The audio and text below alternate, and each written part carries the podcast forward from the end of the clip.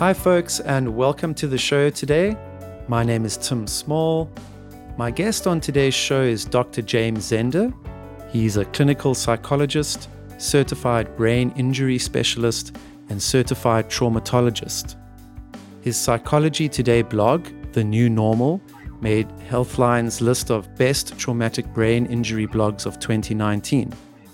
Dr. Zender was the founding director of the Center for the Prevention and Treatment of Psychological Trauma at Detroit Receiving Hospital and University Health Center and was a full time affiliate instructor in psychiatry at the Wayne State University School of Medicine.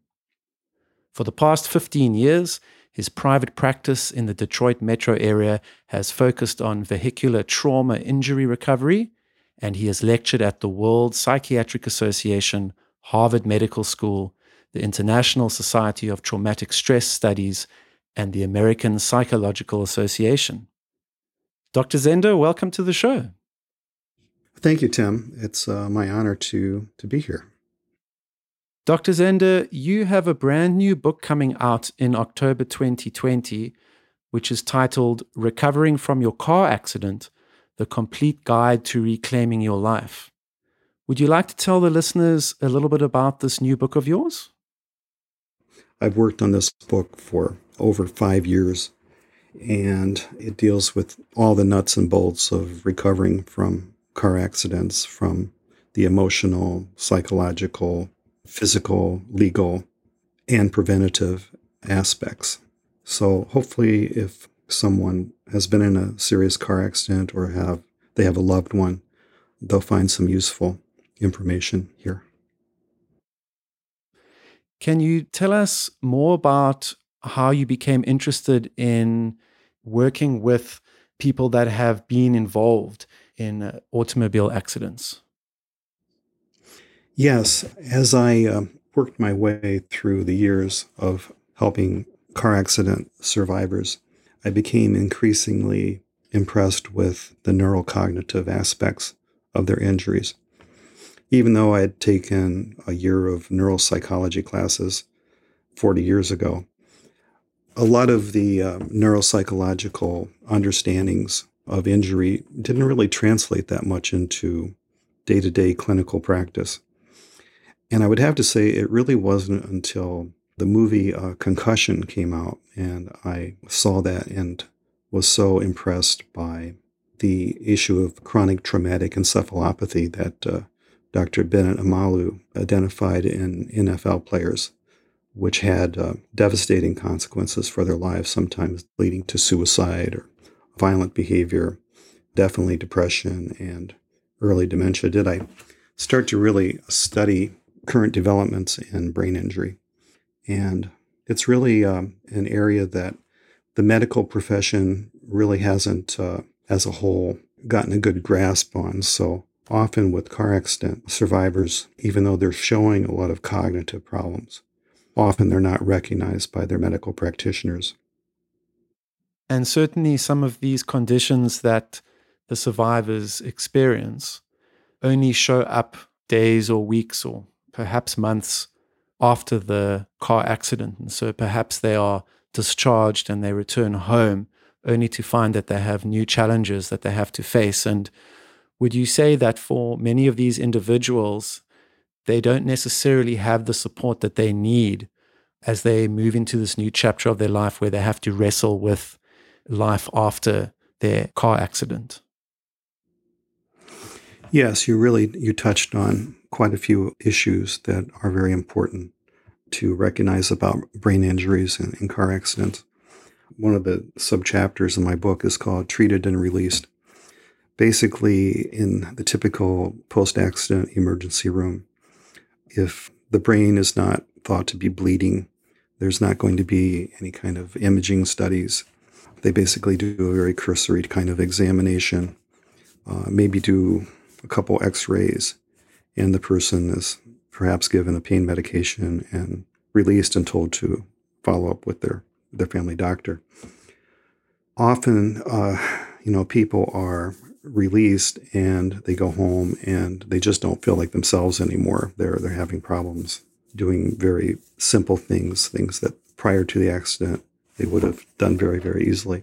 For example, just being confused about where things are in the house or how to do things. Everything's an effort. There's extreme fatigue. So we now identified that there are both primary and secondary injuries involving brain injury. So the primary is the blunt force trauma to the brain tissue, the brain colliding with the skull and being bruised to some extent. You know, the brain is such an amazing organ. There's 100 billion neurons and 100 trillion neural connections. One neuron can have six or seven or 10,000 uh, neural connections. So it's quite an amazing organ, the brain, and it's basically the consistency of toothpaste or jello. You know, it's very, very soft with this 100 trillion connections inside of it. So these neurons can experience uh, damage very easily with uh, rotational force traumas or, or blunt force traumas. We call it coup contrecoup when the brain is snapped forward and back very, very quickly. So the primary injury is the actual injury to the brain tissue. And then the area that is really not receiving the recognition that it does in the medical community is what's called secondary trauma. And that involves changes to the hormonal endocrine system that can result.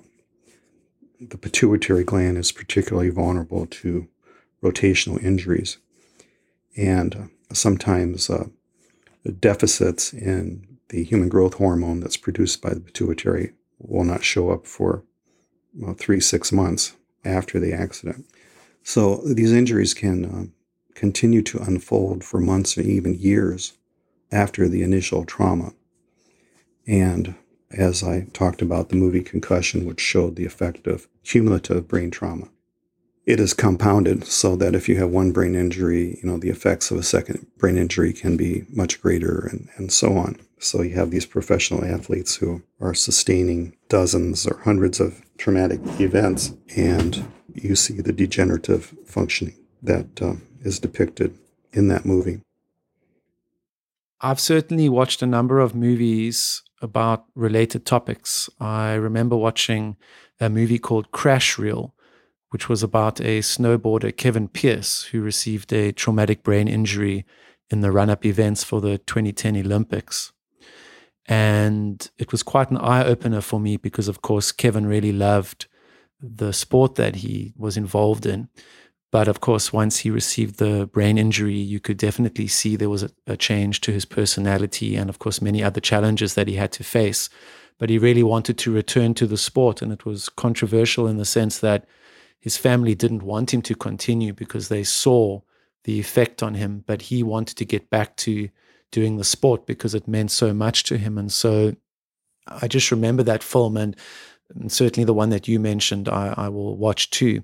But I think that films are a great medium to communicate this message to individuals because people, of course, don't think about what it would be like if that happened to them in the sense of if they're in a car accident they don't necessarily think about what that would feel like until it happens to them. And so, certainly, when you consider the the mantra that prevention is better than cure, I think that that is very relevant to the topic that we're talking about today.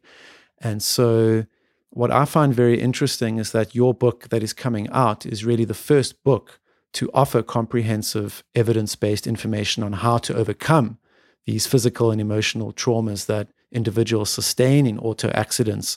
But what are your thoughts on actually working proactively to prevent these car accidents in the first place? Well, there's a number of things that can be done in, in way of prevention. But before we go to there, you mentioned something that triggered an important thought. You were talking about how nobody ever expects how an accident is going to affect them until after it happens or until they see a loved one affected. And just imagine, you know, you're a highly functioning, successful professional, for example, and everything is going great in your life. And in the blink of an eye, you're broadsided or you're involved in a head on accident that isn't even your fault. And all of a sudden, you can no longer function in your job, uh, your profession that you spent years to, to build up you're no longer able to to carry out your high level skills. So, um, yeah, the issue of in a blink of an eye, everything can change, and nobody really wants to think about that. But unfortunately, it happens to millions of people every year in the world. So, okay, so we can come back to the issue of prevention. It's estimated that maybe roughly 90% of accidents are preventable by looking at human factor, human behavior issues. So I would say the number one thing that would have a, a huge positive impact on preventing accidents is a zero tolerance for alcohol and driving. Alcohol is involved in a large percentage of the accidents. It really affects behavior, it affects judgment. People become reckless, they speed. The loss of judgment and coordination, you know, become huge factors in in accidents. So, uh, you know, knocking out uh, alcohol as a factor would have a huge impact. The other big one is uh, distracted driving. In the United States, uh, everybody's on their cell phones, and even though we have laws about not using cell phones with driving, people still do it, and it's a huge problem. Then there's other issues like fatigue. You know, fatigue plays a factor in significant number of accidents. Condition of vehicles is another factor. People driving unsafe vehicles, not doing routine inspections. Then there is the condition of the roadways. There are some areas of the highways that see a large number of accidents due to the construction of the highways. And those are certainly things that can be addressed, but can be more difficult to address because of the expenses involved. It's really interesting to listen to a list of reasons as to why accidents may occur and all the likely scenarios that could contribute to these incidents. And I actually thought that perhaps I could contribute another possible cause, which you didn't mention. And it's, it's slightly difficult to articulate, but I'm sure you will agree with me, hopefully, that uh, many times when people drive motor vehicles on the road, they might be in a headspace where they are in a bad mood. They might be angry or perhaps having a, um, a minor fight with a partner, or they might be experiencing road rage. They might uh, take out their anger or their frustration of the day. There's many scenarios where individuals are not being mindful with, when they drive just based on the personal emotions that the individual is feeling in that moment. They might not be on their cell phone, they might not even necessarily be speeding, but they might just be bringing a really poor attitude to driving on the road. Do you have any thoughts on that observation? Yes, that's a really good observation. I think that we're talking about another more subtle form of distraction in terms of just not being mindful, being uh, preoccupied with one's emotional state. And if we could in the way of prevention also just indoctrinate, get indoctrinated that when we get on the on the roads, we're dealing with a shared space that we don't have more rights than anybody else, that we have to uh, share the rights of the roadway and to be in a mindset of being helpful to other drivers that we encounter, being courteous, cutting people some slack. And this is something that unfortunately uh, we don't see enough of it. We don't see enough kindness on the road where maybe somebody's just trying to get out into traffic and, you know, 10 cars pass before someone slows down and allows them to enter. Or using turn signals, very simple things like that. Being courteous, mindful, looking out for the other driver. I think there's a lot of room for improvement in that area, which, uh, which you highlight in your question. I like the phrase that you use that we are entering into a shared space when we drive on the road because I think that's what it's about. It's the idea that we are sharing the space with other people. It's not just about me getting to where I need to be. And perhaps if people could start to think about that it would help them because as you mentioned today is labor day in the united states. It's a, a, holiday that you celebrate every year as an american. But when you mentioned to me in our pre-interview that it's estimated that 400 people will die in motor vehicle accidents today that really hits home. And i think that's a statement that nobody can really ignore right? Yeah it's very very sobering very sobering. And it's truly a global pandemic that has gone on since the beginning of the automobile. And um, fortunately, organizations are working to increase awareness. For example, the United Nations, every year they have the World Day of Remembrance for auto accident victims and, and their families and survivors. And, you know, this is something that doesn't get a lot of attention. It would be great if uh, every country would get behind the promotion of increased awareness on that day, November the 15th. It's always the, I think, the third Sunday, or maybe it's the second Sunday of every November. But this year it is November the 15th.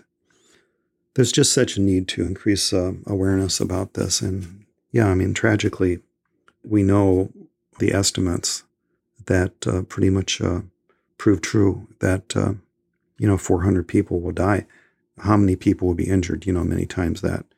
You know, families will be destroyed, uh, lives will be destroyed, and many of those deaths could have been prevented. And of course, your approach in the book and in your work has always been to focus on empathy and positive psychology because, of course, it's a journey for individuals to recover from their car accident, they have to attend to their physical and their emotional well being. And it certainly takes time. So, could you perhaps speak a little bit about the importance of positive psychology, empathy, and the related arenas when dealing with uh, recovery? I would say the number one thing for accident survivors to remember is it's vitally, vitally important to stay positive because if they have been seriously injured, their recovery is not going to be a week or a month. We're, we're talking a year, a year and a half, two years, three years, five years. These are long term recovery scenarios if you're dealing with uh, physical and certainly emotional injuries. And again, often the emotional injuries give people more problems than than the physical injuries, even though they may be severe and serious. So it's vitally important that people have compassion for themselves in how long it's taking to recover, particularly when it comes to a brain injury. The good news about the brain is that it does heal, it does recover through a process that everyone is familiar with now called neuroplasticity, that the brain is indeed malleable and can change the neurons can rewire themselves around damaged areas. Uh, going back to the issue of hormones and the endocrine system, once it is uh, determined that there are deficits, there are things like hormone replacement therapy that, that can be brought on board, or someone that I got to know through uh, actually Andrew Marr, who wrote the uh, Tales from the Blast Factory book, is uh, Dr. Mark Gordon, who's done some really amazing work with uh, hormone replacement therapy and nutraceuticals. And he's doing work with uh, veterans primarily now. You can see a really good podcast that he and Andrew did on uh, Joe Rogan's program talking about uh, the treatment. And it's also highlighted in the movie Quiet Explosions. So, the other issue that's really important to touch on is when someone is in an accident, it's not just affecting them, it's affecting their entire social circle. It's affecting their family members, it's affecting their employer or employees. It has ripple effects and profound ripple effects. And often, one of the really difficult challenges is for the accident survivor to learn to relate in a different way to the family and to deal with role changes in the family. Often, the the sole provider is now totally dependent on everyone else who prior to the accident was dependent on them. And these can be very difficult changes, hard for everyone in the family to accept. And um, there's a real need for psychoeducation and compassionate relating and, and uh, assistance with the entire family in coming to terms with uh, severe accident situation. I'm sure for the listeners that are listening to this episode that perhaps know someone in that situation, your new book is going to be incredibly helpful to them. So they're welcome to find out more information on your website, which is drjameszender.com. There are also a lot of other blog posts that you have there. So, an incredible amount of useful information. But I imagine that for individuals that perhaps haven't considered this arena, that are only starting to think about the implications of car accidents in the general population, it will be helpful to them too.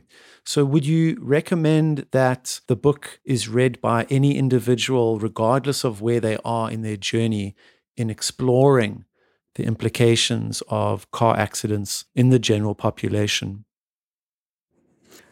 I would hope there would be something of interest for everybody because, again, we're dealing with a global pandemic of auto crash injuries, and it's affecting the whole whole world.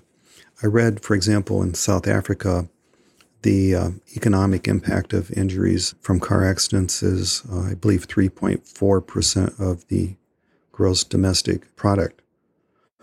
So we're talking about in the US, for example, half a trillion dollars in economic impact from injuries every year. You know, just on an economic level, imagine what we could do with those resources if we weren't dealing with helping people to to recover. Well, Dr. Zender, I really appreciate your time today. It's been very interesting speaking with you, and I certainly wish you all the best with the launch of your new book in October 2020.